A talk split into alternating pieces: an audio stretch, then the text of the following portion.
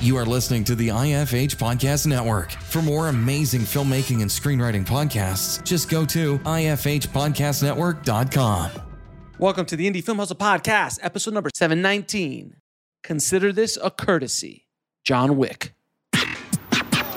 Broadcasting from the back alley in Hollywood, it's the Indie Film Hustle Podcast, where we show you how to survive and thrive as an indie filmmaker in the jungles of the film biz. And here's your host, Alex Ferrari. Welcome, welcome to another episode of the Indie Film Hustle Podcast. I am your humble host, Alex Ferrari. Today's show is sponsored by Rise of the Filmtrepreneur, how to turn your independent film into a profitable business. It's harder today than ever before for independent filmmakers to make money with their films. From predatory film distributors ripping them off to huckster film aggregators who prey upon them, the odds are stacked against the indie filmmaker. The old distribution model of making money with your film is broken, and there needs to be a change. The future of independent filmmaking is the entrepreneurial filmmaker or the filmtrepreneur. In Rise of the Filmtrepreneur, I break down how to actually make money with your film projects and show you how to turn your indie film into a profitable business. With case studies examining successes and failures, this book shows you the step-by-step method to turn your passion into a profitable career. If you're making a feature film, series, or any other kind of video content, the Filmtrepreneur method will set you up for success. The book is available in paperback, ebook, and of course, audiobook. If you want to order it, just head over to w w w dot film biz book dot com. That's film, B I Z, book dot com. Well, guys, today on the show, I welcome back the record holder for the longest episode in the history of the show, Mister Albert Hughes. Now, Albert, if you don't know who he is, is the director of classic films like Menace to Society, Dead Presidents, From Hell with Johnny Depp, Book of Eli, and the new John Wick spin-off series, The Continental. Now, Albert and I sat down and discussed his approach to The Continental, what's going on in Hollywood today, and so, so much more. Albert is one of my all-time favorite guests to have on the show. So without any further ado, please enjoy my entertaining conversation with Albert Hughes. I'd like to welcome back to the show, returning champion, Albert Hughes. How you doing, Albert? So, so apparently we still have the record? We Alex. still have the record, brother. It was it was during the COVID times. Uh, you were stuck in Amsterdam, literally stuck in a room somewhere by yourself. And I think I was the only beacon of hope for a conversation about film for you. We sat there and spoke for three and a half hours, four hours. And and it just kept going, and we were we were on Skype. It was either we hadn't even gotten to Zoom yet. We were on Skype. What's it? Was it Skype? It was. It Skype. was. It was Skype. Wow! I, I never hear about Skype anymore. I didn't move over to Zoom yet because I was one of the last holdouts on Skype. So it was. Oh, uh, I still was, have it. I still have the app. Do you still have the app? I can't no because my my I got the new computer and it doesn't now. like like I couldn't record uh-huh. anymore. It's an old thing. But, uh, man, well, that that's an epic conversation we had, man. It's been one of the most downloaded episodes we ever had. And then, of course, when I heard about you, when I heard about it in the press, I, I emailed you right away. I said, hey, man, congratulations. I cannot wait to see what you do in the world of John Wick. Uh, and uh, and you did not disappoint, my friend. I, I have seen it, and it is... Oh, thank you. It is, uh, like I was telling you before, it's so nice to see a director direct in television. Uh, not not grabbing on anybody else's style, but the, you can see a very distinct a po- like point of view when you're working. And mm-hmm. it's like those things that you and I grew up with in, in the eighties and the nineties are like these kind of directors who like, you know, put the cameras, move the cameras, did P O V shots. They're like, oh, look at that. That's nice. You know, what I, mean? I, I you know, it's also, it's a new world now where, you know, back in the eighties and nineties, when we were growing up too, it's like uh, the the film directors, film writers, producers kind of looked down on T V. Yeah, of course. Know, or streaming. There was no streaming back then, but and now like the best writing, the best acting, and some of the best directors are coming to those formats. And I mean, Netflix owns half the best directors in town right now. You know, literally, um, they're just literally, pipelining but the, movies.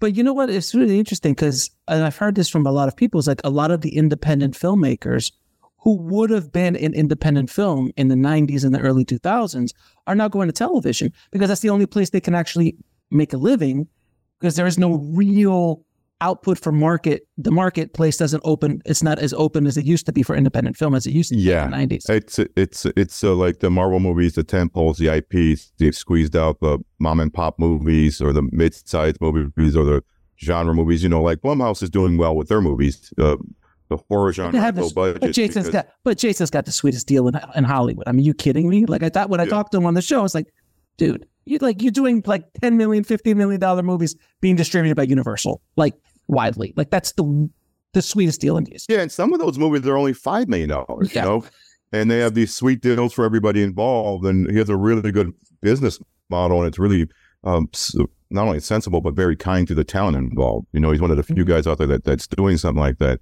We actually share the same accountant, um, and I did work with him on uh, on, on, on Good Lord Bird. Because uh, uh, his his company produced that, um, yeah. But it's a new day and time, and the, that's what's strange is like with this series, The Continental. Um, it wasn't set up like a typical T V schedule, ten episodes or eight episodes, where you're rolling into the next episode with your cast and crew, then bringing in another director, guest directors, and then you know sometimes those episodic uh, T V shows have that lull in the middle where they're trying to save money, and you can tell they're filler episodes. And we've talked about, me and you, I do distinctly remember talking about last time in our marathon run, David Fincher. Oh. And the one thing, you, if you look at what David Fincher did with Mindhunter, and you look at whatever the showrunners are, I, I got to look up who the showrunners are on Handmaid's Tale. There's a very consistent style and quality control going on with those shows. Both shows could have been shown in a theater, and you would have known uh, none the difference between uh, whether it was a T V show or mm-hmm. a movie or a one-hour episode. Um, but it, it all came down to quality control. And then there's those other like really nuanced de- details. Like what I learned, the difference between T V and, and feature filmmaking is uh, uh, T V is a writer's medium, as you know, right? And features are a director's medium. So when traditionally the writer's medium has been going on, it it's less about style and, and tone of, of the mise en scène, as you know, you learn in film school, uh, and more about close up, close-ups.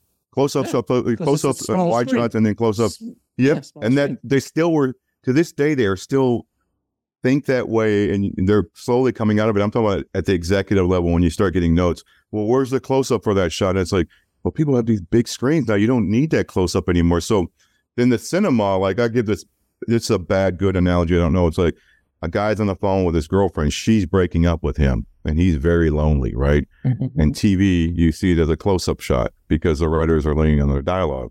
In film, you learn through the masters, like tell the, the story in the shot too. Go really wide and have him really tiny in the corner talking and looking small and lonely. So the shot's telling you he's lonely and isolated and being broken up with. And so is the dialogue, but you don't necessarily need a close-up on his face at this moment, right?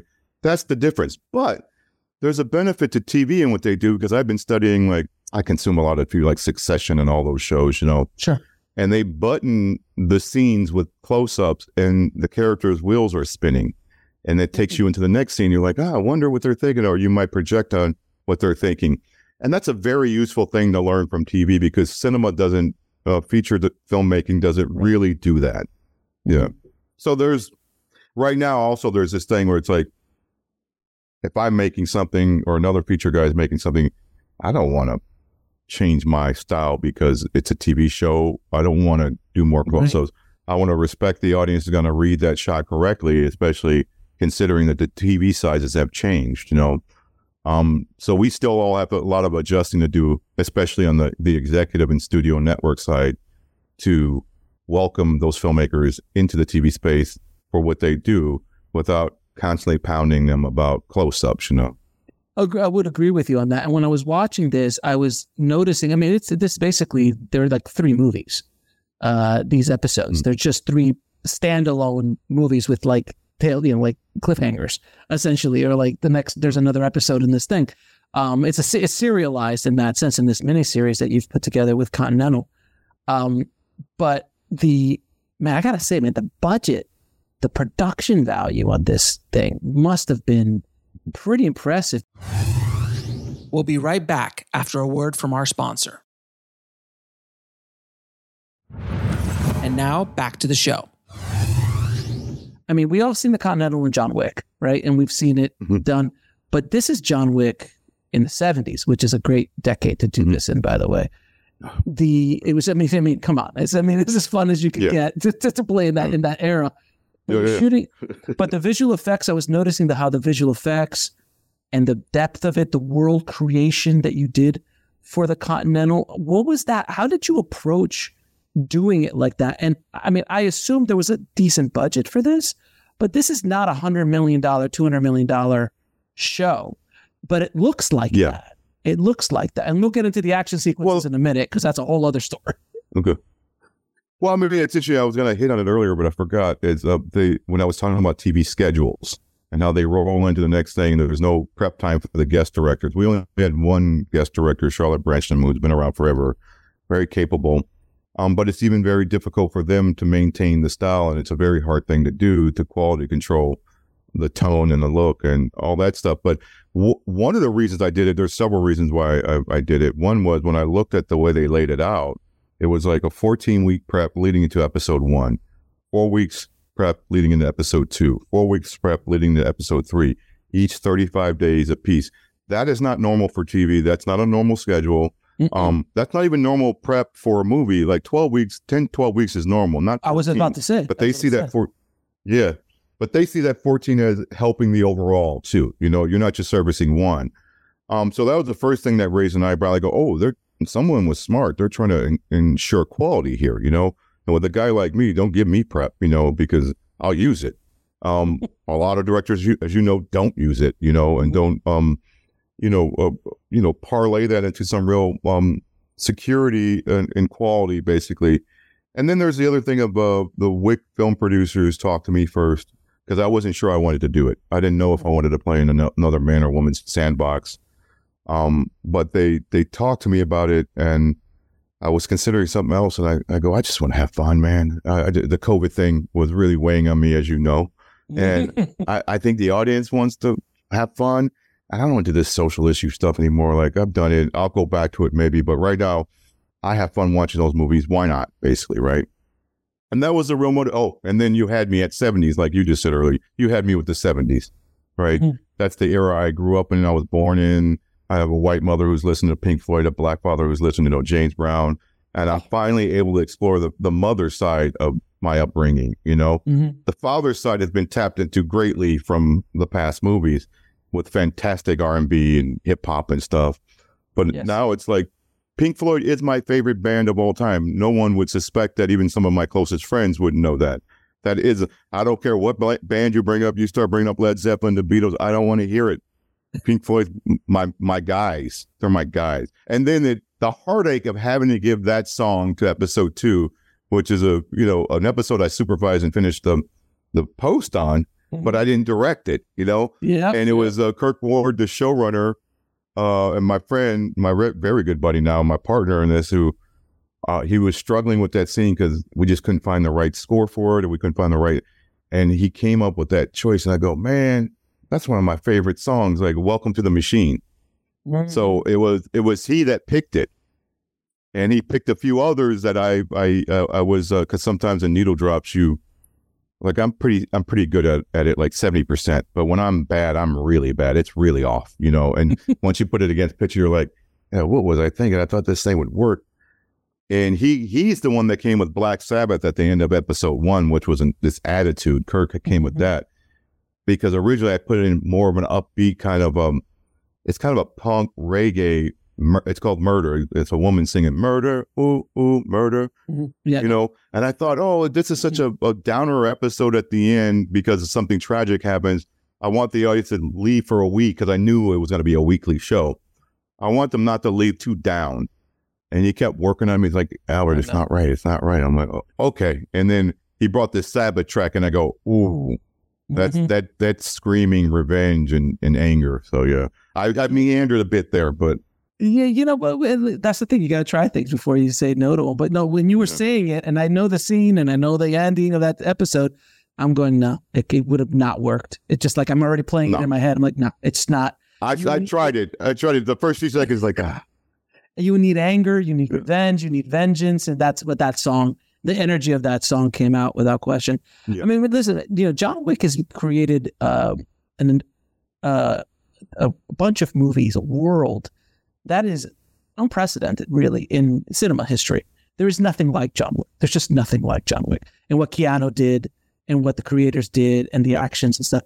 When you stepped yep. into this world to play, like you said, in another man's sandbox, did you feel any pressure of like, I got it, man, this better bring the heat? Because John, every single, there hasn't been a weak John Wick film, in my opinion.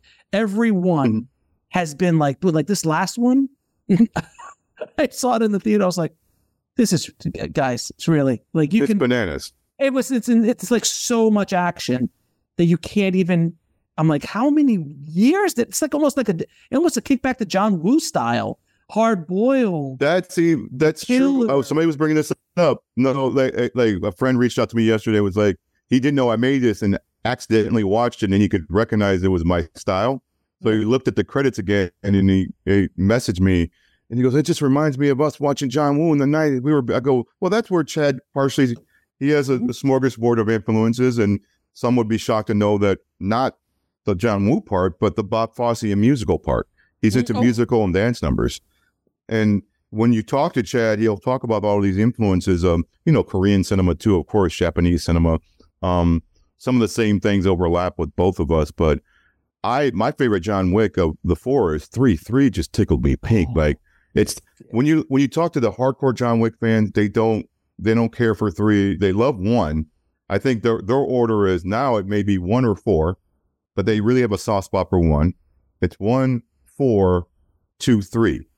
Mine's in a completely different order. Mine three, one, two, four, and four um, is still. Solid. I love. Oh, it's it's solid. it's solid. It's crazy. Like they do up the game. There's just weaknesses I have for three because they reminded me of being a twelve-year-old watching Indiana Jones, like that knife fight and that that oh. I don't know, that museum of knives. Yeah. Like I thought it couldn't get any better. It just kept getting better and better, and then it ended with the guy's axe in the head. I go, oh my god, this is a, the sword fight and on the motorcycles, which is from the villainous uh, right. um, uh, Korean movie, I, I believe.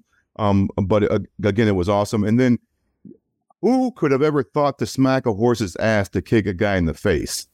Like there's so there's all, and then there's the dogs, the Halle Berry dog stuff. Like so, it was speaking to the twelve-year-old boy in me where. The difference with four was I thought four in the end, what it took me a while to realize was more of a spiritual movie. It is. It came up it more is. spiritual. Yeah. As though it's one of the most, I didn't expect that. I, one of the most violent things I've seen on cinema in quite some time, but yeah. it's, it's correct. But, but I also saw it with green screen. Yeah. I saw oh. it though, uh, early cut where the Arc de Triomphe, you couldn't even see the structure when they were doing that. You couldn't see what oh, happened wow. to the Continental. I was watching a lot of blue screen, and it was like a three and a half hour cut I, I watched at first. So when I saw it in the cinemas, I, w- I was shocked at like how good the V F X were. Like that Arc de Triomphe thing, like how um, oh my, there was no there was no no Arc de Triomphe there. They did shoot it in LiDAR and do all those things, right? But yeah. how how realistic those V F X were. Like I didn't know what that scene would become. Oh, I thought in, I thought I they shot it there. I thought they shot it there personally. I said, not that you told me that. I'm like, I thought they shot. They did a fantastic job then because I couldn't tell. Yeah. Well, there's establishers, you know, and even in establishers, if you look closely, you can tell that there's digital cars. Not not that it's badly done. It's just that the speed they're going in that traffic, unless you lock down all of Paris, it's impossible, you know. um, and uh, of course, we know how these things are constructed, you and I. So we're able to know, even if it's really great V F X, w- what the... what's going on, you know, behind yeah. all that. I know. I thought they might have locked up, you know, you know, from one o'clock to four o'clock in the morning, something like that, because mm-hmm. it was just looked so, so good. And going back to John Woo, though, I mean, you go back to those kid, the killer, hard boiled, that is ballet mm-hmm. with guns. And then Wick is just taking it to a whole other, other place, which then brings me to, go ahead. No, no, I was going to say, just before we get off of John Woo, the big difference between then and now is that John Woo didn't have those air guns that you can put up to somebody's face and, and see mm-hmm. the recoil and hear a little sound that's so safe you can literally put up to your eyeball. You know, mm-hmm. he was using real muzzle flashes. Stuntmen, they were getting hurt all the time because their regulations out there for protections aren't the same in China at the time. Um, like just running through stuntmen, right? He was shooting for a hundred days and more. Like, yeah. you know, John Woo was going all balls to the walls without all the stuff that we have, the tools we have nowadays. We'll be right back after a word from our sponsor. And now, back to the show. And then you have someone like Chad Stahelski, who comes from that stunt background, who specializes in that. And then he, he's found this perfect match with Keanu in that kind of world. And it's like a parallel universe, which is what's so freeing about doing the show, The Continental, is like, you know, when I started checking up a list of why I should do something like this, one of it was like, well, my brain is going to be free just to have fun now. So what's that going to be like? I didn't have any idea that I would have the most fun in my life on a set or in post or in prep. It was like an experience I'll never forget. Well, well, and going into the action, I mean, when I was watching the episodes, I was like, my God, this is like John Wick level action, movie level action. So that this is, it's not like if you're tuning in to see The Continental and expecting like T V versions of John Wick action, mm-hmm. It is not. It is, you could, it's the same guys. It it's, you could take it out and put it right into a one hundred million dollars, two hundred million dollars movie and it would fit perfectly. I was so, I was like, man, and it's got balls. Well, it was the same, man.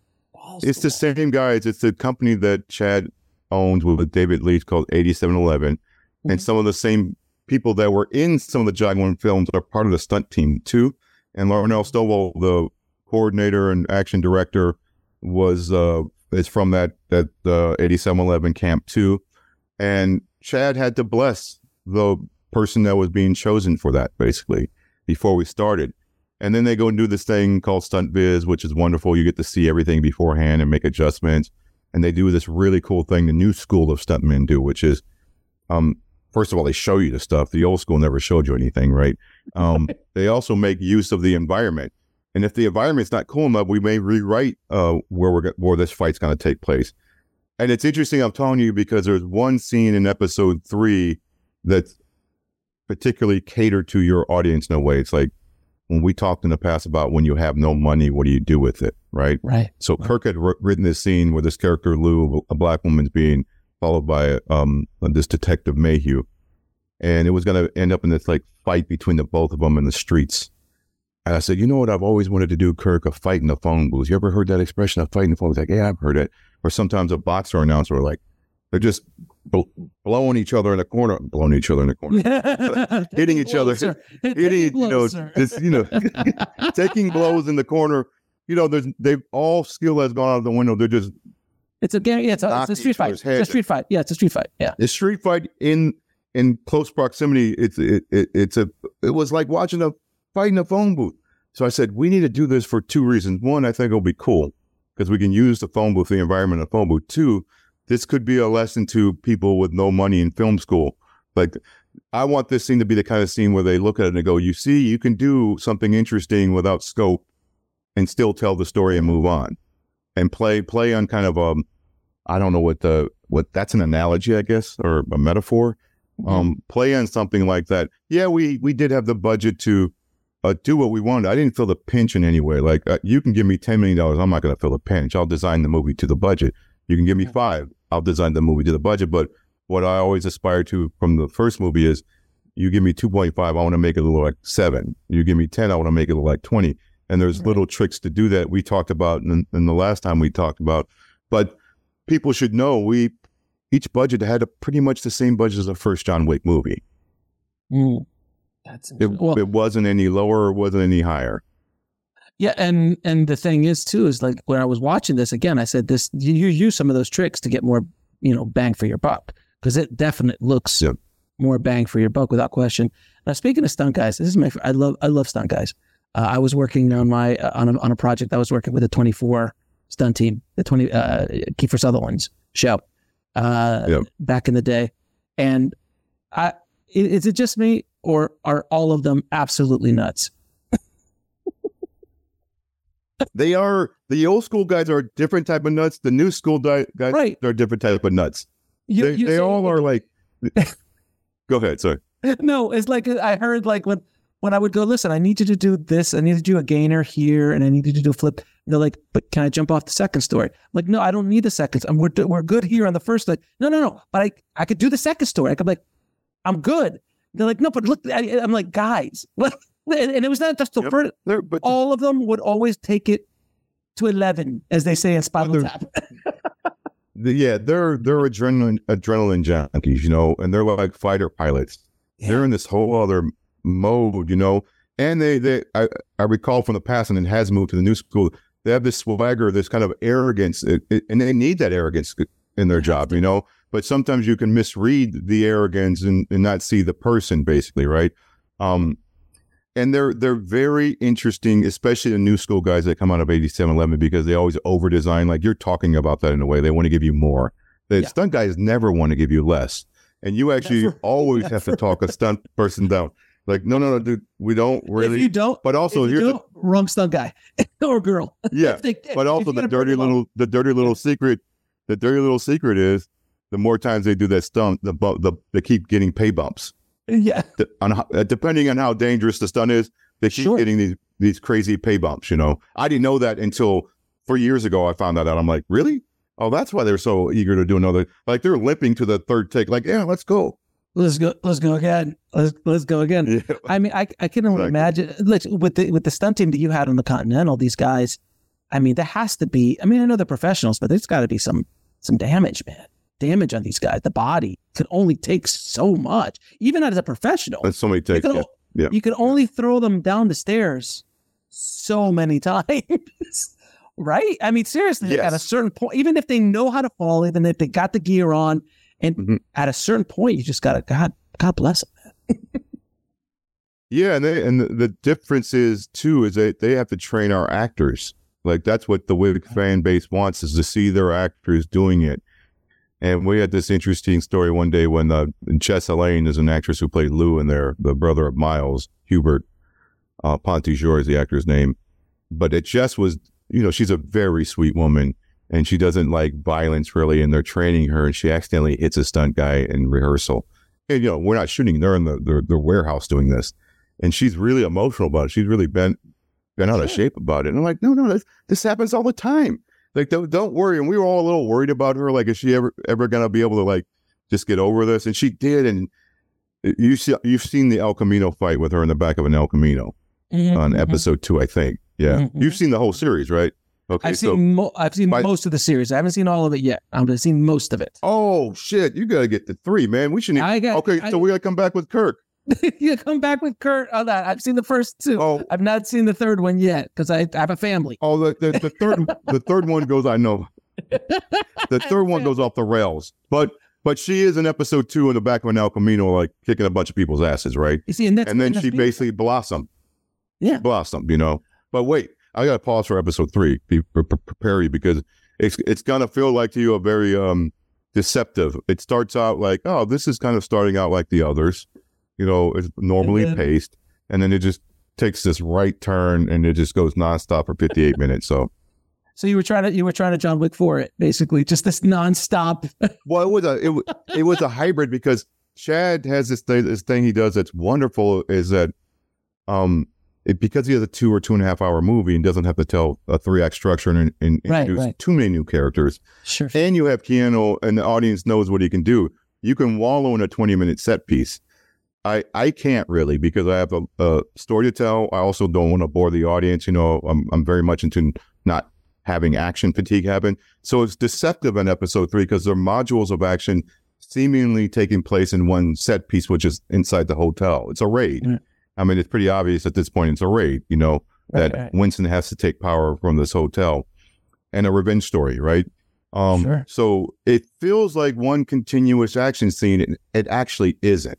It's one continuous raid that uh, it, the way it affects your brain is, is a, you're watching a lot of action um, because it, it, it jumps around to different locations within the hotel and different group members doing different things. Um, right. But it's relentless. Not in the same way as relentless as uh, you get the Arc de Triomphe and then you get the uh, Dragon's Breath scene from the above angle in the, in the oh, building, God. And then you get the steps. The, then you get the step sequence. Like stop. You put those three much. back to back. That's like forty-five minutes straight of nonstop action. You know, it's it's a lot. War. It's it's a lot. Now I gotta ask you, man, because there's a there's a special actor who play who's in this in the show, Mister Mel Gibson. How do you mm-hmm. work with not only a legend? We'll be right back after a word from our sponsor. And now back to the show.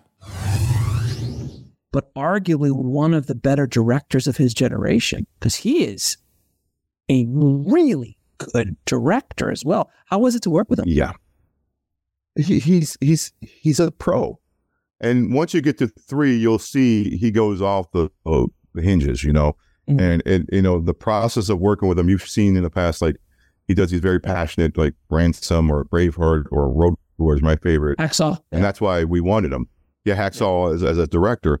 Um, is uh, he he he makes you believe in what he's doing in the movie. If he's playing the character, you believe, right? Mm-hmm. Um, uh, what what I found was interesting is that he those zingers and one liners, that's him. He likes playing with words from uh, Lethal Weapon movies.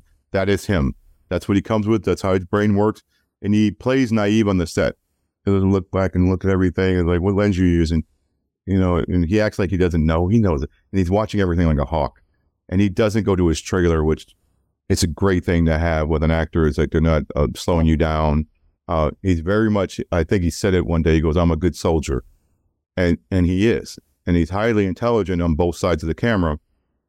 And it was just uh, a fun, like we had fun with the, the whole cast. Because um, I have some people on here, like Adam mm-hmm. Shapiro, who's opened a pretzel business during COVID, and it's all the rage in Hollywood right now. It's Shappy Pretzels, who's a who's a one-liner, walking one-liner, zinger, comedy act, you know, um, that I work with in the past. There's a few people I work with in the past that have this thing that I was dealing with with Mel too. Like, they just want to go on the set and have fun, and they don't want to cause problems. They don't want any headaches. They don't want any drama. And those are my favorite kind of people. So he's cut from that cloth, and I've been hearing for forty years how professional he is on the set, and it's exactly what I saw.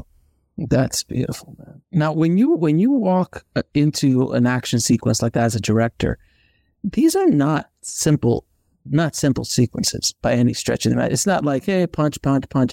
It, the movement, the camera. How would you how do you approach doing this? I know you've seen it a little bit in previous, but like if you're if you're talking to young directors who are trying to get into action, how do you approach? A, a, a, like some of those scenes like that in the in the first episode, the stair sequence, going down the stairs with him, who he looked like Keanu, by the way. He, I mean, he was on point. The main actor, uh, yeah. the main character. Yeah, less training though. He only had three weeks. Well, he but he looked like I'm like this guy looks like John. I mean, you, in the movie, he looks yep. like John Wick. I was like, oh wow, he's like John Wick style. That's how good he is. And we are nodding to that. Yeah, obviously, yeah, because he's just he was so yeah. good. It reminded me so much of John. Or of Keanu doing that. How do you approach that kind of scene as a director? Well, I was very lucky because of the built-in nature of eighty-seven eleven in Larnell.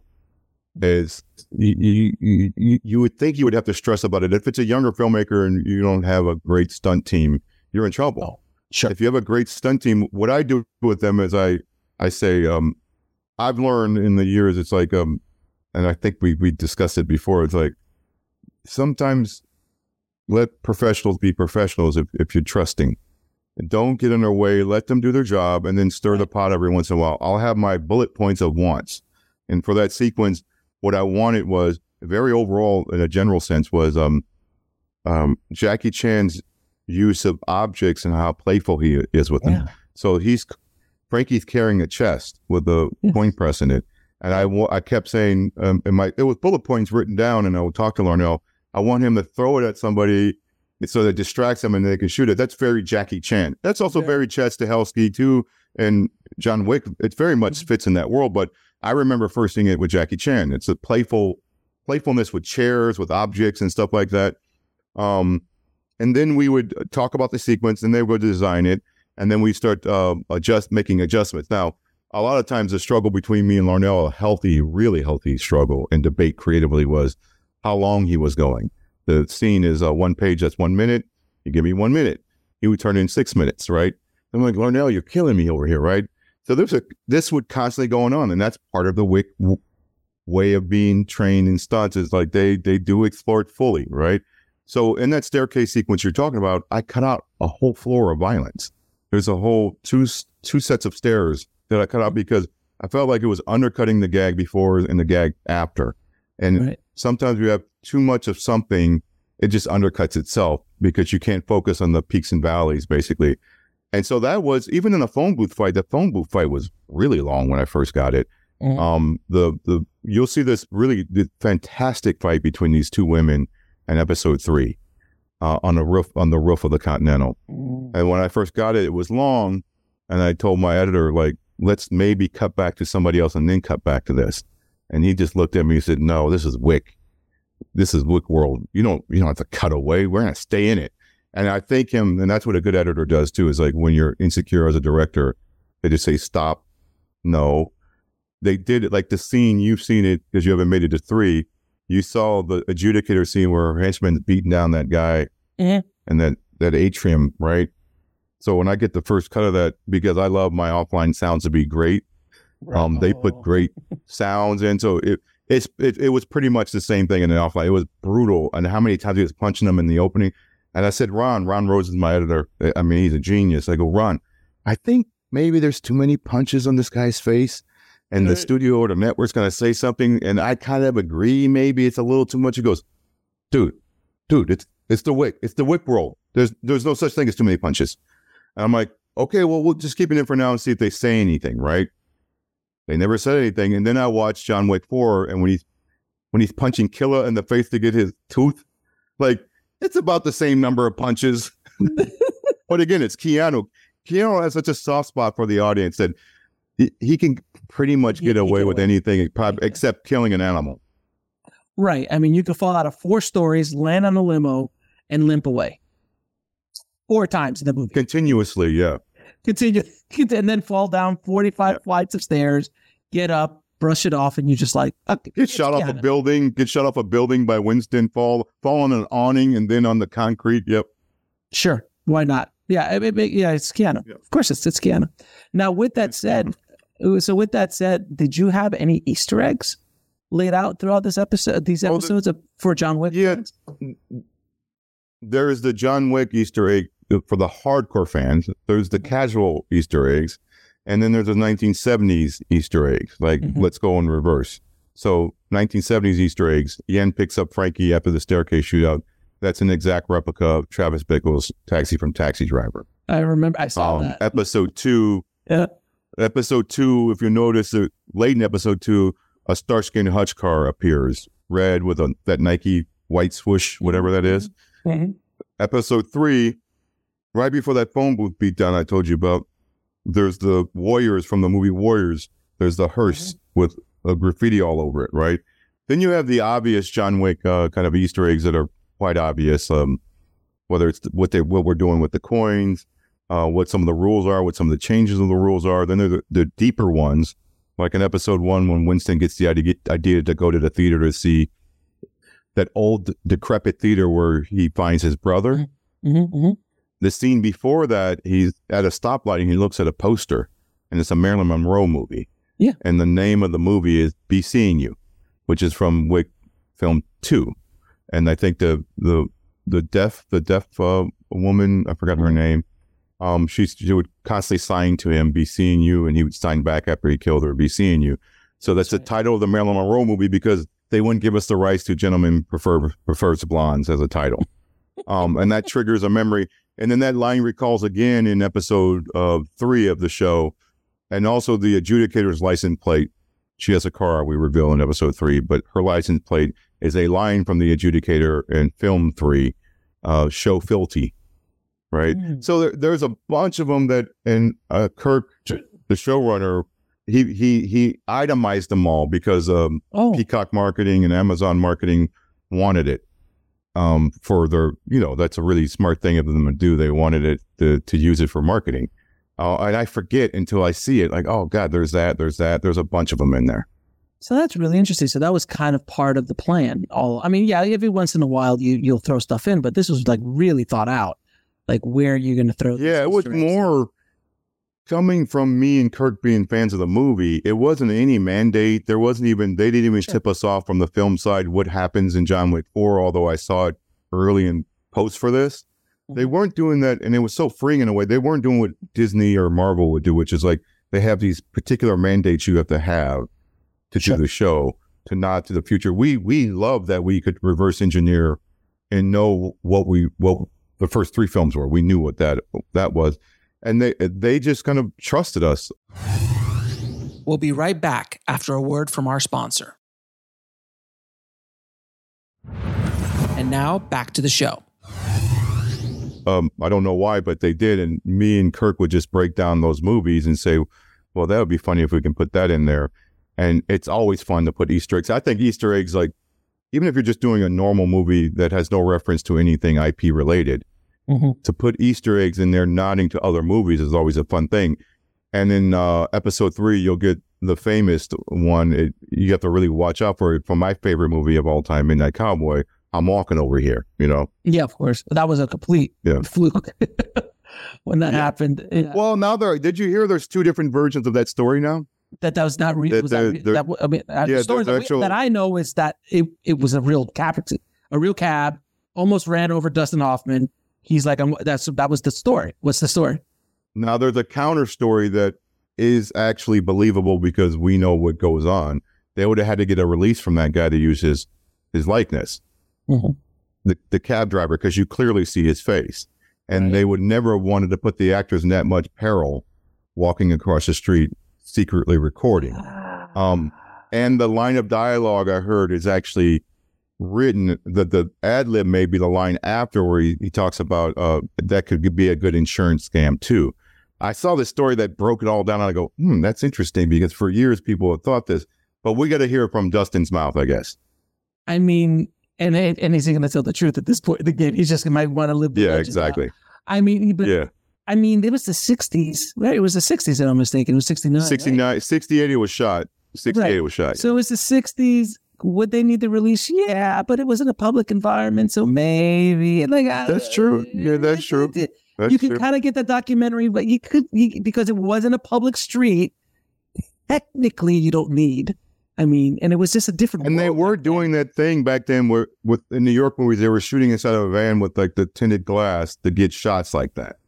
Oh, yeah. You know? Like, yeah. And, and without permits and just like running around sometimes yeah. because it was yeah. just kind of, it was guerrilla filmmaking. It was kind of the beginning and then the beginning, but it was like when they started to really start the indie vibe started. Like, I think Midnight Cowboy mm-hmm. really kind of started that whole easy, easy rider and, you know, and obviously yeah. the Taxi Driver, yeah. Raging Bull and all that kind of stuff. But yeah, it was, I, I'm, I'm curious if you talk to Dustin, next time you talk to Dustin, um, let me know. I'll hit him up. He's in my Rolodex. I'm good. Exactly. So, um, coming from a color background, I'm a, I was a colorist for a long time as well, uh, and had a post house. I was looking at the approach to the color grading on this. What'd you shoot this on, by the way, uh, General? What camera? It it was the, the Arri, forgot which model, yeah. D X, whatever the fuck. Okay. It was an, it, it, um, like it was Arri. The same lens. It looked yeah, like but Arri. we it was degraded. It was degraded because. Um, We got the nineteen fifties lenses. I may have talked to you about this before from mm-hmm. Panavision that no D Ps want to use anymore because they're so old. They literally had to dust them off when I was doing Good Lord Bird. And they have all these imperfections and anomalies in them, right? And they they are um they were built for M G M by Pathé or Pathé. Pathé and M G M were somehow involved, right? They hadn't been used in years. And I had Dan Sasaki, who's a lens guru over at Panavision, who, who who who services all the top D Ps. And I just went in one day without my D P because my D P was in a uh, different city. And I said, just give me the funkiest lenses you got. Just think of anything wild that nobody wants to touch. Even if it's cracked, just bring it. And then we started testing them out. And I picked this set. And later I found out because I said, I would like a list of the films these were shot on. Or, or yeah. And it took them actually months to get me the list. It was like a list of two hundred films, but the three films that stood out to me were Doctor Zhivago, Cool Hand Luke, oh. and The Graduate. Oh, so you watching The Continental, yeah, you're actually seeing through the same exact lenses that shot those three classic films, right? Now, I could have shot with a Red, an Arri, or a Sony, and I don't think you truly could know the difference because we're we're, we're not only doing that, we're also... Uh, deciding a lot were yes. uh, Maxine uh, Gervais, who was my colorist I spoke to you about last time, who's done all my mm-hmm. projects dating back to Book of Eli, which we talked about that. Mm-hmm. Um, she's fantastic. She's an artist. Um, she's my partner on every project. Like there is no D P director relationship without her. The, that tri- if that trifecta doesn't work, if the D P comes in and doesn't get along with her, I can't hire him because she's she's my uh, partner in this, you know. Mm-hmm. Um, so she goes in and we start doing the grain thing again. We start we don't do that uh, that film grain that one they license out, which is bullshit. You know, it's a, a, a scam. There's oh, that's a, that complete, that a complete scam. I would a, never. It's a scam. That. Okay. She scanned, she's, they've scanned every film stock imaginable from the past, okay, sure. uh, for grain. And then she does a thing, and I don't know the technical terms for it, but there's different layers of color registration and mids, highlights, mm-hmm. and you know more than I on this mm-hmm. thing, right? Mm-hmm. And how grain interacts with the mids and the highlights and the blacks. And she goes in, and there's different layers to and degrees to it. And sometimes we lay in, we do this stuff where we try to um, have the imperfection. So like one close-up may be grainier than the other one, or the wide shots are a little more grainy than the medium shots. So, so we checkerboard the grain. We pick the degrees of grain, ten, twenty, or thirty, or forty percent. And we, our base level would, let's say, be twenty throughout the whole show. And then we sometimes go to ten and go to forty. Um, and it's a subconscious thing where you, when you're watching it, you feel a little bit of inconsistency that reminds you of analog. Mm-hmm. And um, so there was a lot of things she did uh, that she, she's a genius uh, colorist, um, basically. Um, like she's like, I, she's going to be mad I said that. She's like the Rain Man of colorist. Um, because, because I tease I mean, her about is, certain things. That is a compliment, but I could see where she could go, hey, man. Yeah, but I tease her about, we meet her like, people come into our color sections and they see us bickering, because she's so sensitive, because she's an artist, and she just goes hard to get it right. And and sometimes I'll just say something just to fuck with her. But they think that me and Maxine are fighting, and we're we're not really fighting. We love each other, and we're never mad at each other, never, right? It's that she'll pick she'll pick on me, and I'll pick on her, and she'll say something like, okay, so there's a transition I know you would notice. It's like, I like sometimes self-conscious transition, so... Mm-hmm. It's tilting up from the beat down in the adjudicator and goes this atrium yellow yeah. circle.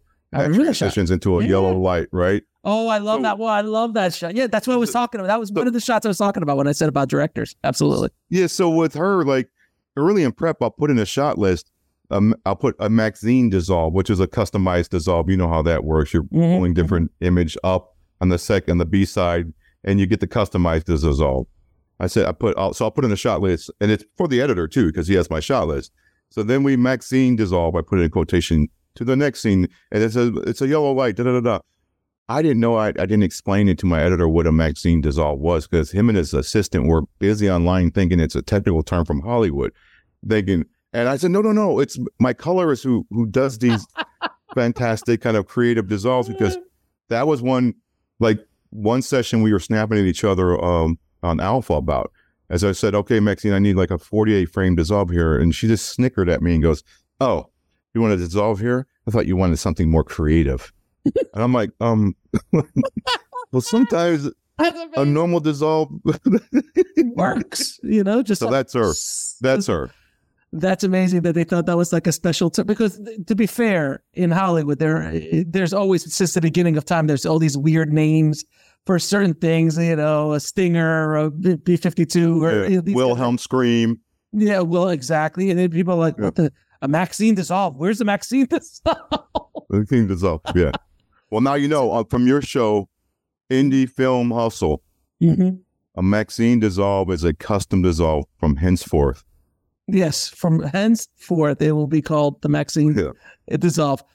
I got to ask you, man, look, I mean, you and I are a couple of old dogs. We've been, we got a couple, a bit of shrapnel under our belt.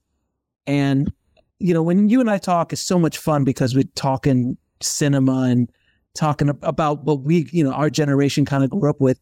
Mm-hmm. I, I don't see that coming up behind us, man. I mean, there are some.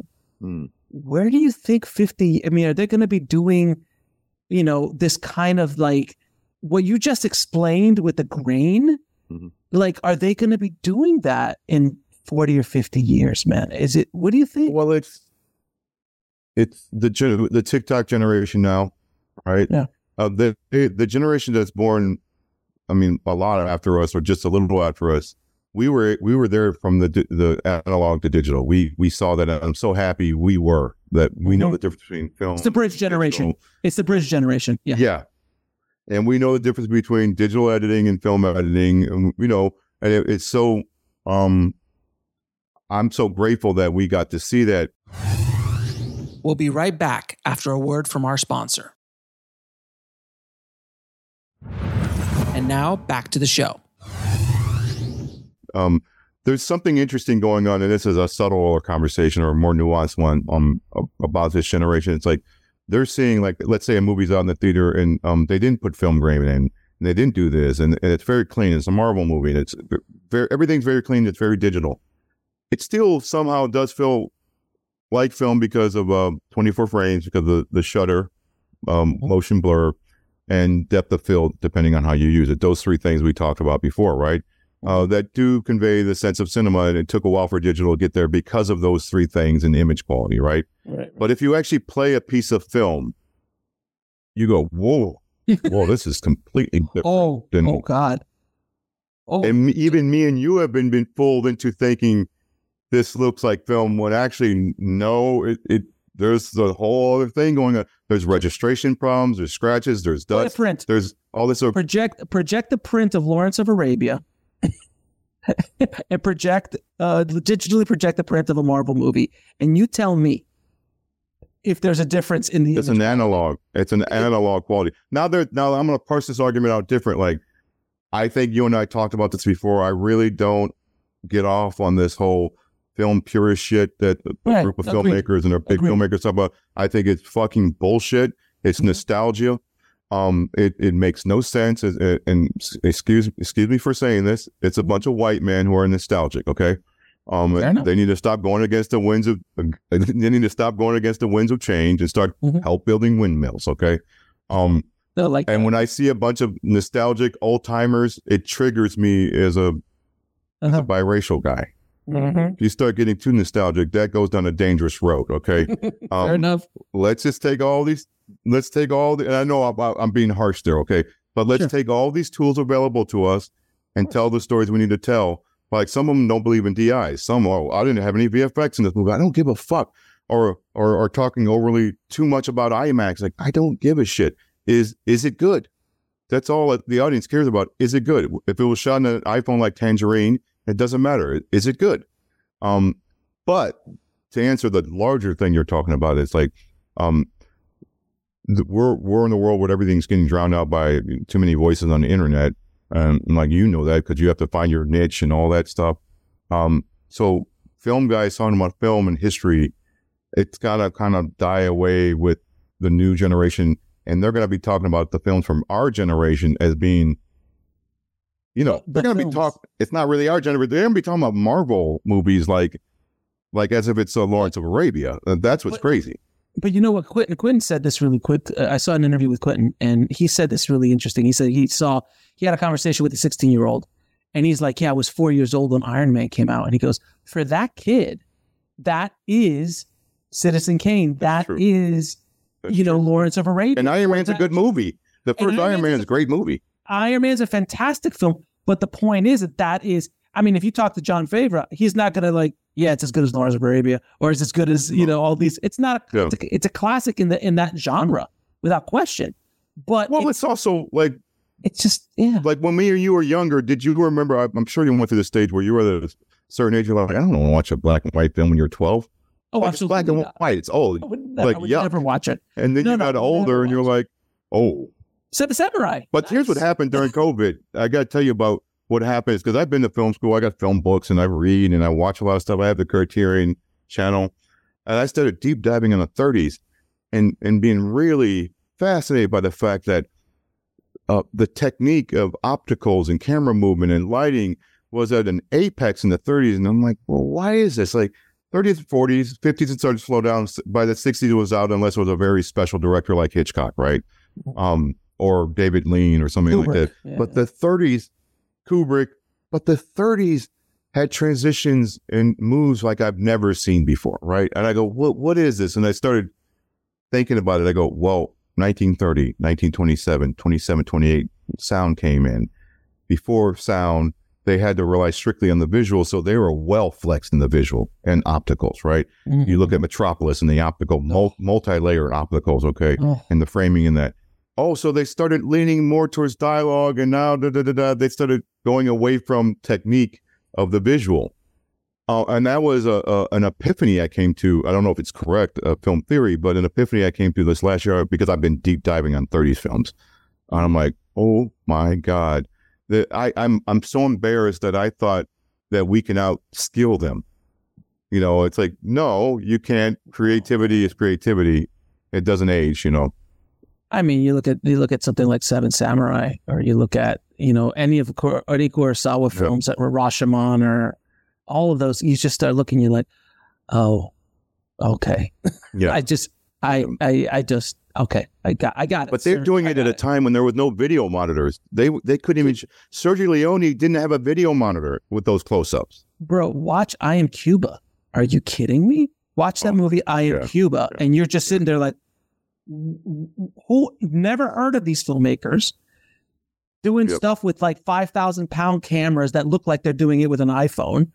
They're, you know, yep. putting things on, on on on wires and putting them in the middle of the street while there's a revolution going. Like, what is going on? And that was what si- the sixties. It was in the sixties, if I'm not mistaken. Yeah, it was like I early so. sixties. Yeah, it was, and it was hidden. Until yeah, well, that's what's amazing. It's like. It. That's what's amazing about those films. Like, it was much tougher, much heavier equipment, like you're saying, right? Oh, um, communication. They didn't even have walkie-talkies in, in early cinema, right? They, they didn't have crowd control.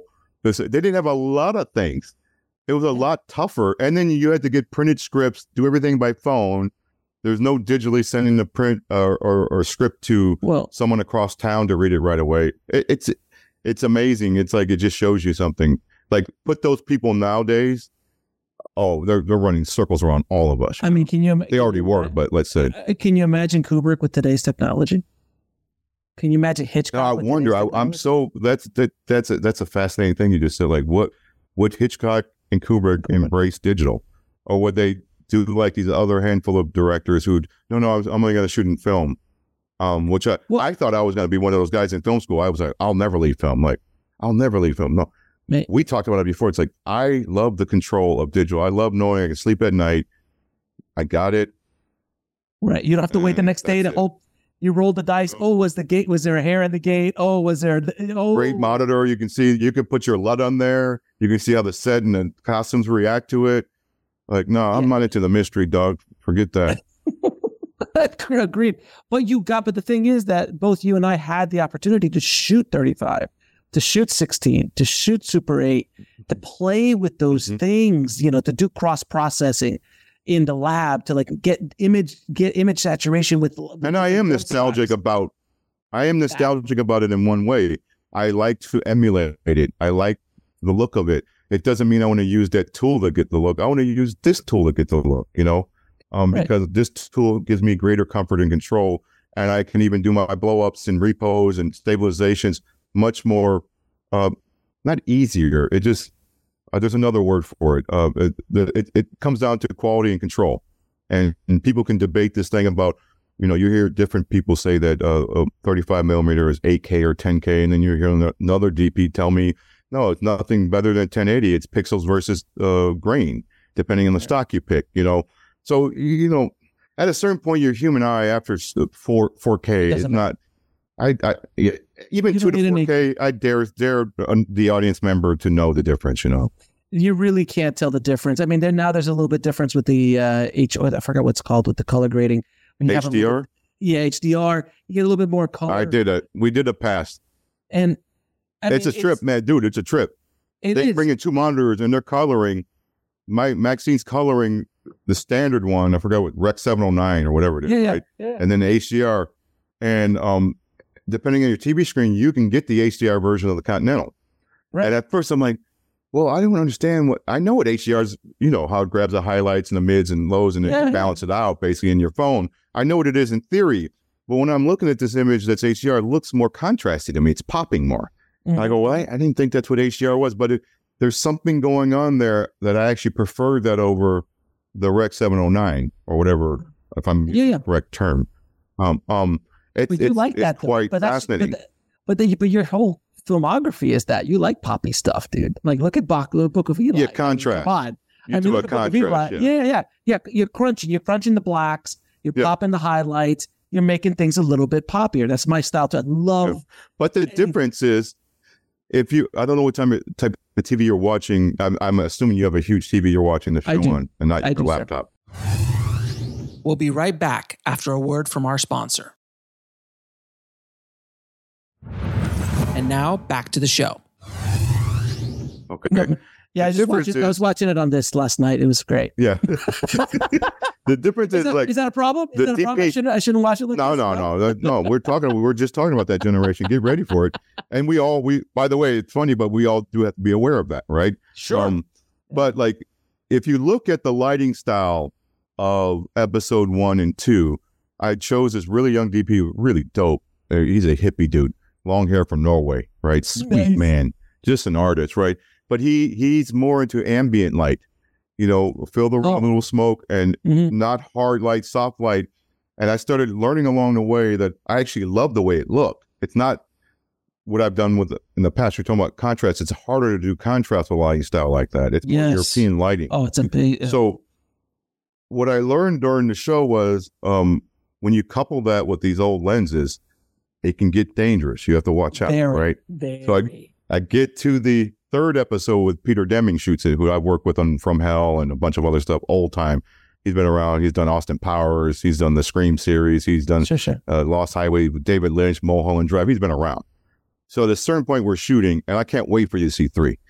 Um, we're shooting, and he just goes, Howard, I'm trying to introduce a little hard light here. And I didn't know what he meant, right? Because sure. I do have in my style guide noir lighting, this, that, shadows, silhouettes. And you need hard lighting for that kind of stuff, usually, okay? So we wrapped the whole thing, and I see him at the premiere, and I'm talking to him. And I said, I know what you mean now. Moving forward, we have to be careful with these lenses. I love what they've done for the show because they they funkied it up with that kind of more diffused look. But moving forward with this, I want to use more hard light. And I now know what you were saying that day, Peter. Like, thank you, basically, right? Mm-hmm. Because this is why, actually, when you see episode three, you'll see what Peter Deming did with those lenses. He's still within the same style of lighting, but he's we're, he's like, we're creeping into, we're not using handheld. I got out of handheld because I, I'm actually not a fan of it. I think me and you talked about it before. Mm-hmm, mm-hmm. It's not controlled to me. It works in the John Wick world for certain things, and Chad Stahelski does it wonderfully because he's not doing it in that Paul Paul Greengrass style. Chad Stahelski is more, it's almost a, it's almost a Steadicam the way they use it for mm-hmm. Keanu, you know? Mm-hmm. Um, we went a little bit more raw with the staircase scene because it's the seventies.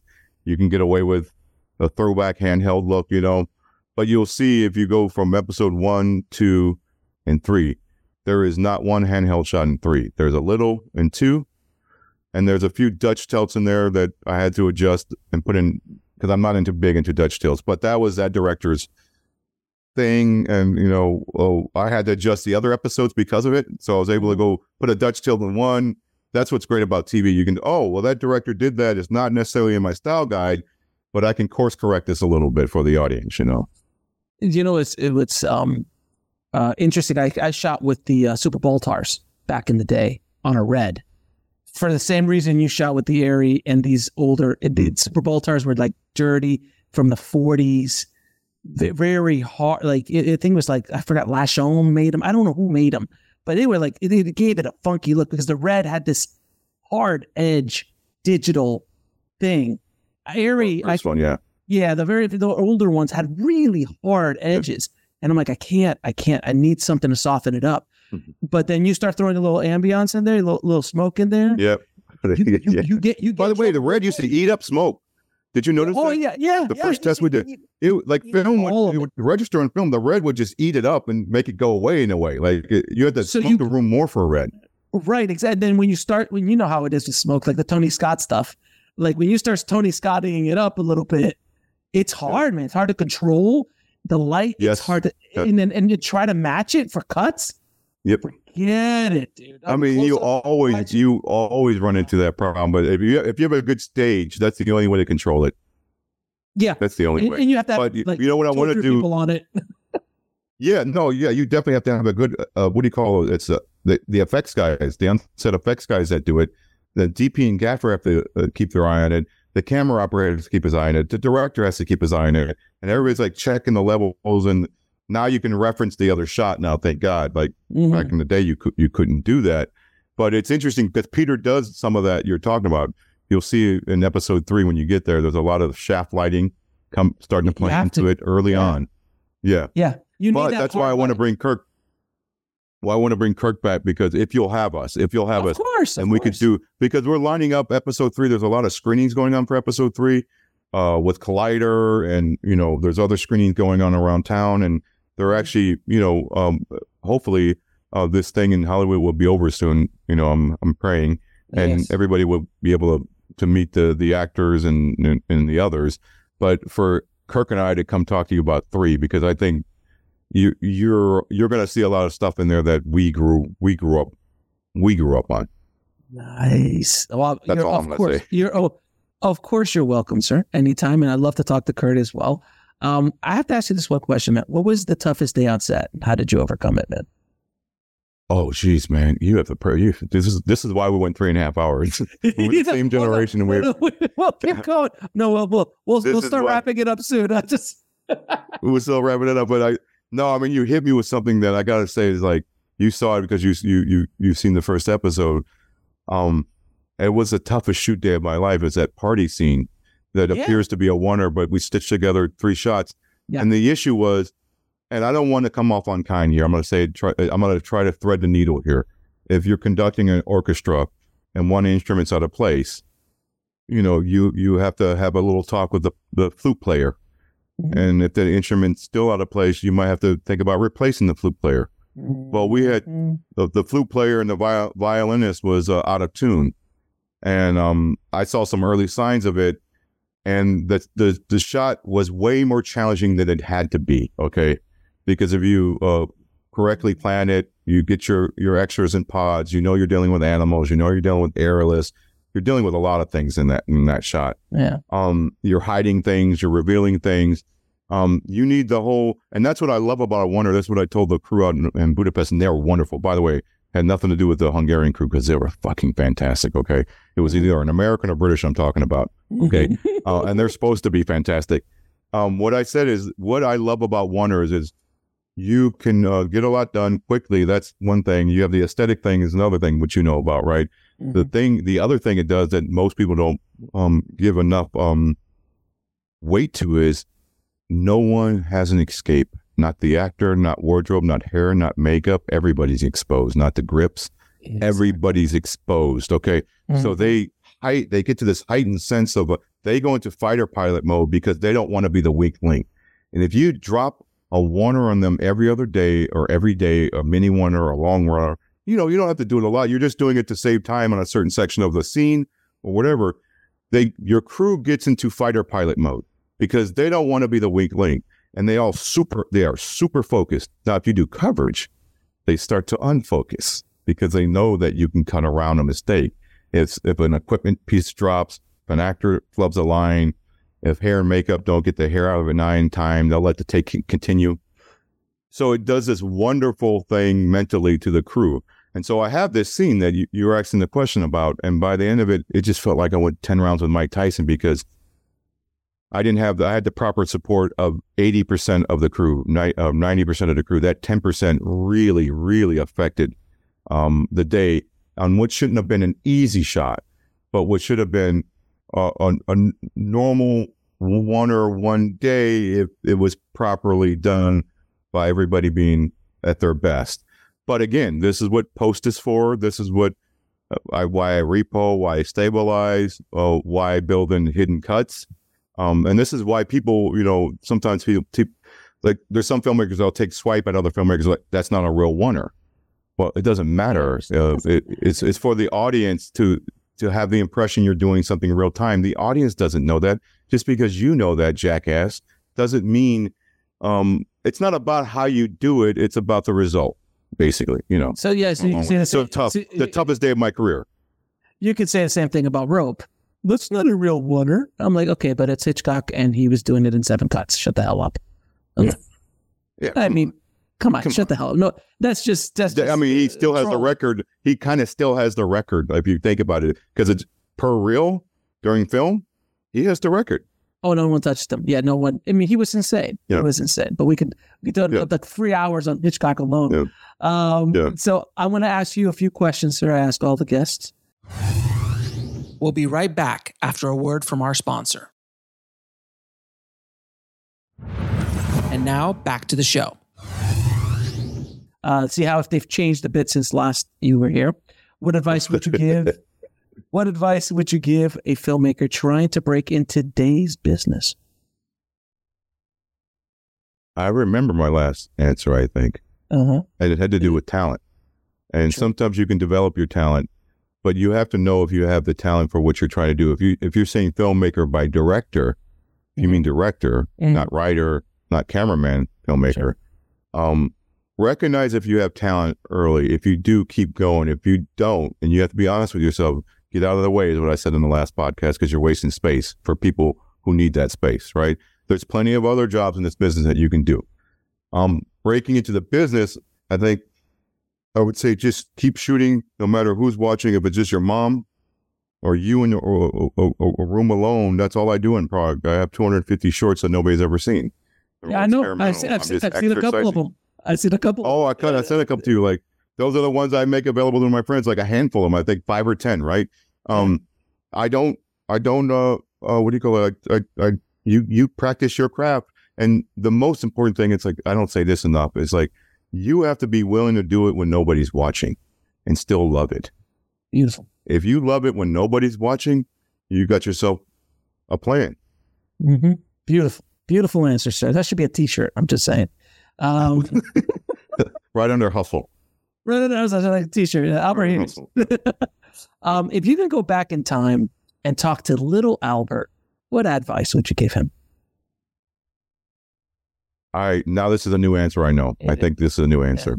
Yeah. Any question? Yeah. The new answer is, when you're young, you think wisdom or being wise is goes hand in hand with being smart. Um, it actually doesn't. I think wisdom means, to me, I don't know the literal definition, it means to me you learn from the past and you adjust, and that makes you smart enough. You're smart enough to adjust, let's say, and you collect enough enough of these experiences that you know what to do quite clearly in the future. And I would tell my younger self to go easy on myself and and to not take it so hard, that this is part of the process of trying to become wiser in this job or this position, and that you cannot rush that. You can't rush wisdom. Wisdom takes time. You you you can rush talent a lot. Like you've seen some flash in the pan boxers, lawyers, filmmakers, writers, entertainers, filmmaker you, that you've seen them like, woof, super talented, but they don't have the wisdom yet, but they're still super talented and they can rush their talent, you know? What is the lesson that took you the longest to learn, whether in the film business or in life? Uh, pa- patience, you know, same answer. Uh, I think. you, you, you know, like you, yeah, but you know, like we, we, you have to herb and wait, but that thing I think we talked about last time, it's like, don't get involved in every argument that takes place in front of you that has to do with your film. It's a waste of time. Let those people figure it out, mm-hmm. and, you know, poke in, prod a little bit, and kind of have a, a I've learned how to do this. I'm never good because I think I have a little bit of an O C D problem, mm-hmm. as I wasn't good at tuning out the room when you're in a conference room and people are talking, because sometimes you'll have your production designer and, and prop guy not on the same page, and they may be arguing up to the side, or the, the picture car guy might be arguing with somebody else. And you think it's an unhealthy thing to see an argument, but it's quite healthy. And you, if you get involved in it, it's going to stress you out and you're not going to be able to do your job. They're there to help you, and they're there to do their jobs uh, professionally. And just because they're creatively arguing about something uh, doesn't mean you need to get involved, because that can tax you. And what you need to do is have a way of just making it noise. And if you hear a trigger word where you need to get in and stir the pot one direction, you do that. But generally stay out of it, because the, the best idea usually comes out when the, the, the creative crew starts having a healthy debate. Very good. And of course, the toughest of all the questions, three of your favorite films of all time. Did I answer this one before? Yeah. We I, we talked I, about I, one, I remember. Yeah. They remain the same. Okay. okay. Mi- Midnight Cowboy is number one for a lot of reasons. Uh, Taxi Driver got nom- knocked out of the number one position long ago um, by... Taxi Driver was there forever, okay? Um, it's Midnight Cowboy, it's Man Bites Dog is second, and Taxi Driver is third. That's what we remember, okay. remember Man Bites Dog, because there's very few people who know that freaking film, and it is amazing. Criterion Collection. Me and you had a run. Me and you had a run on it. We we went on a run about it, okay? Because oh, it's so no, inside it, baseball, too. It is such a Criterion Collection. If you look at the film, it is. But if you look at the film, there's no reason at face value somebody looking at my list should believe that should be number two over Taxi Driver. Oh. And the reason is, forget all the stuff that me and you know, and I'll, I'll finish with this. It's a, mm-hmm. the for the reason is um, it's the only film in the history of me watching films that made me question my own moral compass. I was okay with a bunch of shit in that film into that one scene, and then I walked out and I, I draw the line there, and then I got it on, on Criterion Laser, and I watched the rest of it, and I go, oh my God, it's not the film, it's me. It This is a statement about me. And that's far more important than watching a, a mentally deranged taxi driver done well by my hero Scorsese. Sure. A, a, a film that, that shakes you like that and rejiggers. And by the way, Midnight Cowboy did the same. It made me question yeah. a lot of things about uh, growing up and what I saw with my mom and my dad. And, mm-hmm. you know, uh, what's, you know, there, you know, there's a, the debate between me and my daughter about whether they're two heterosexual men in love or whether they're repressed homosexuals and mm-hmm. that mm-hmm. form a bond, let's say, okay? Sure. And you can have that debate, and I finally found the answer, and I was wrong. Mm-hmm. So uh, that that film is just special to me because a, a foreigner made it uh, from England. John Schlesinger came to New York, and it also blows my mind that this lunatic, uh, what's his name, the actor? Uh, John This Boyd? Right-wing lunatic. John yeah, the, boy, yeah, like he's gone. Yeah, he's gone yeah. so far, like almost, almost into Nazi territory. Because my daughter walking in with her dog right now. I'll All move right. the camera over. To, go ahead. Go ahead. Yeah, because me and him go along a little. Um, no, it's like I couldn't. I couldn't believe that John Boyd would do. You have to be liberal-minded and open-minded to do that type of film, you know. So that that shocked me. Oh, and Deliverance. He did Deliverance too. I gotta watch that again. I, I do no. I got I gotta watch that film again because I haven't seen it since my childhood. And and, and, and that says a lot about you. It. And that says a lot about you that you saw Deliverance in your childhood. Well, my parents took me to inappropriate movies. I mean, back then there was also only so many Disney films playing in the theater, so there was it was Deliverance True. Or nothing. My dad took me. My dad took me to see All That Jazz, and I. I distinctly remember the nudity and the open heart surgery, and I recently yeah. saw it again and went on a Bob Fosse run, and it's exactly as I remember, except for the nudity. When you're a kid, it's amplified. You're like, oh my God, you know. Yeah. Um, it, it's a but that's a fantastic film, and so is Cabaret. Like I deep dive oh, on him, and he's he, he's just amazing. Albert, it is a pleasure, and as always, talking to you. Where can people find and watch your new opus, The Continental? It's on Peacock. The premiere episode was last Friday, the twenty-second, I believe, and I'm jet lagged, mm-hmm. right? Mm-hmm. Um, that was episode one. Episode two is um, the twenty-ninth, Friday the twenty-ninth. Mm-hmm. Episode three is October the sixth on a Friday. And get to episode three, everybody, because it's building. That's It's all building towards how Winston gets that hotel, and then it, it builds to an explosion. And I'm telling everybody that I'm going to see Alex again with Kirk Ward, our showrunner, Please. to discuss yes. episode three. In the near future. Very near future. I can't wait to have you back. And last question, is there another, are we going to keep expanding this John Wick world? That's up to like Lionsgate and the producers. I have no idea. It's a it's a wonderful um, world. You know, you can go so many different directions with so many different crazy characters. I suspect they will. They have the Ana de Armas uh, ballerina coming out next year. Um, and it, it feels like it's ready made for it. Plus, it's fresh. It's not a superhero I P, you know. Right. So it's a it's an adult I, I, I, I, it's an whether adult I'm in, yeah. exactly, and whether that that's what's. See, you pointed out something I never heard before. It's an adult I P. Never There's really heard many, it. It's an it's adult always I P. P G thirteen I P or P G I P. There's wow. never adult I Ps out there. Really, like well, there should that, be a Taxi Driver I P. Like they should do another. Like what? Let's go into that. But world. That's fascinating. That's fascinating. I think like whether I'm involved or not doesn't matter. I'm just a fan of the, the the show that we did. I'm a fan of the movies, and they keep making them, and they're good. I'll keep watching them. Brother, as always, thank you for coming on. We can keep going, and I wish we could, but we're going to come back uh, with Kirk. And we have a part two. We have a part two. We'll have a part two. Okay. My pleasure as always, my friend. Thank you thank so you. much. You too. I want to thank Albert so much for coming on the show and sharing his knowledge and experience and stories with all of us. If you want to get links to anything we spoke about in this episode, head over to the show notes at indiefilmhustle.com forward slash 719. Thank you so much for listening, guys. As always, keep that hustle going. Keep that dream alive. Stay safe out there, and I'll talk to you soon. Thanks for listening to the Indie Film Hustle Podcast at indie film hustle dot com. That's I N D I E F I L M H U S T L E dot com.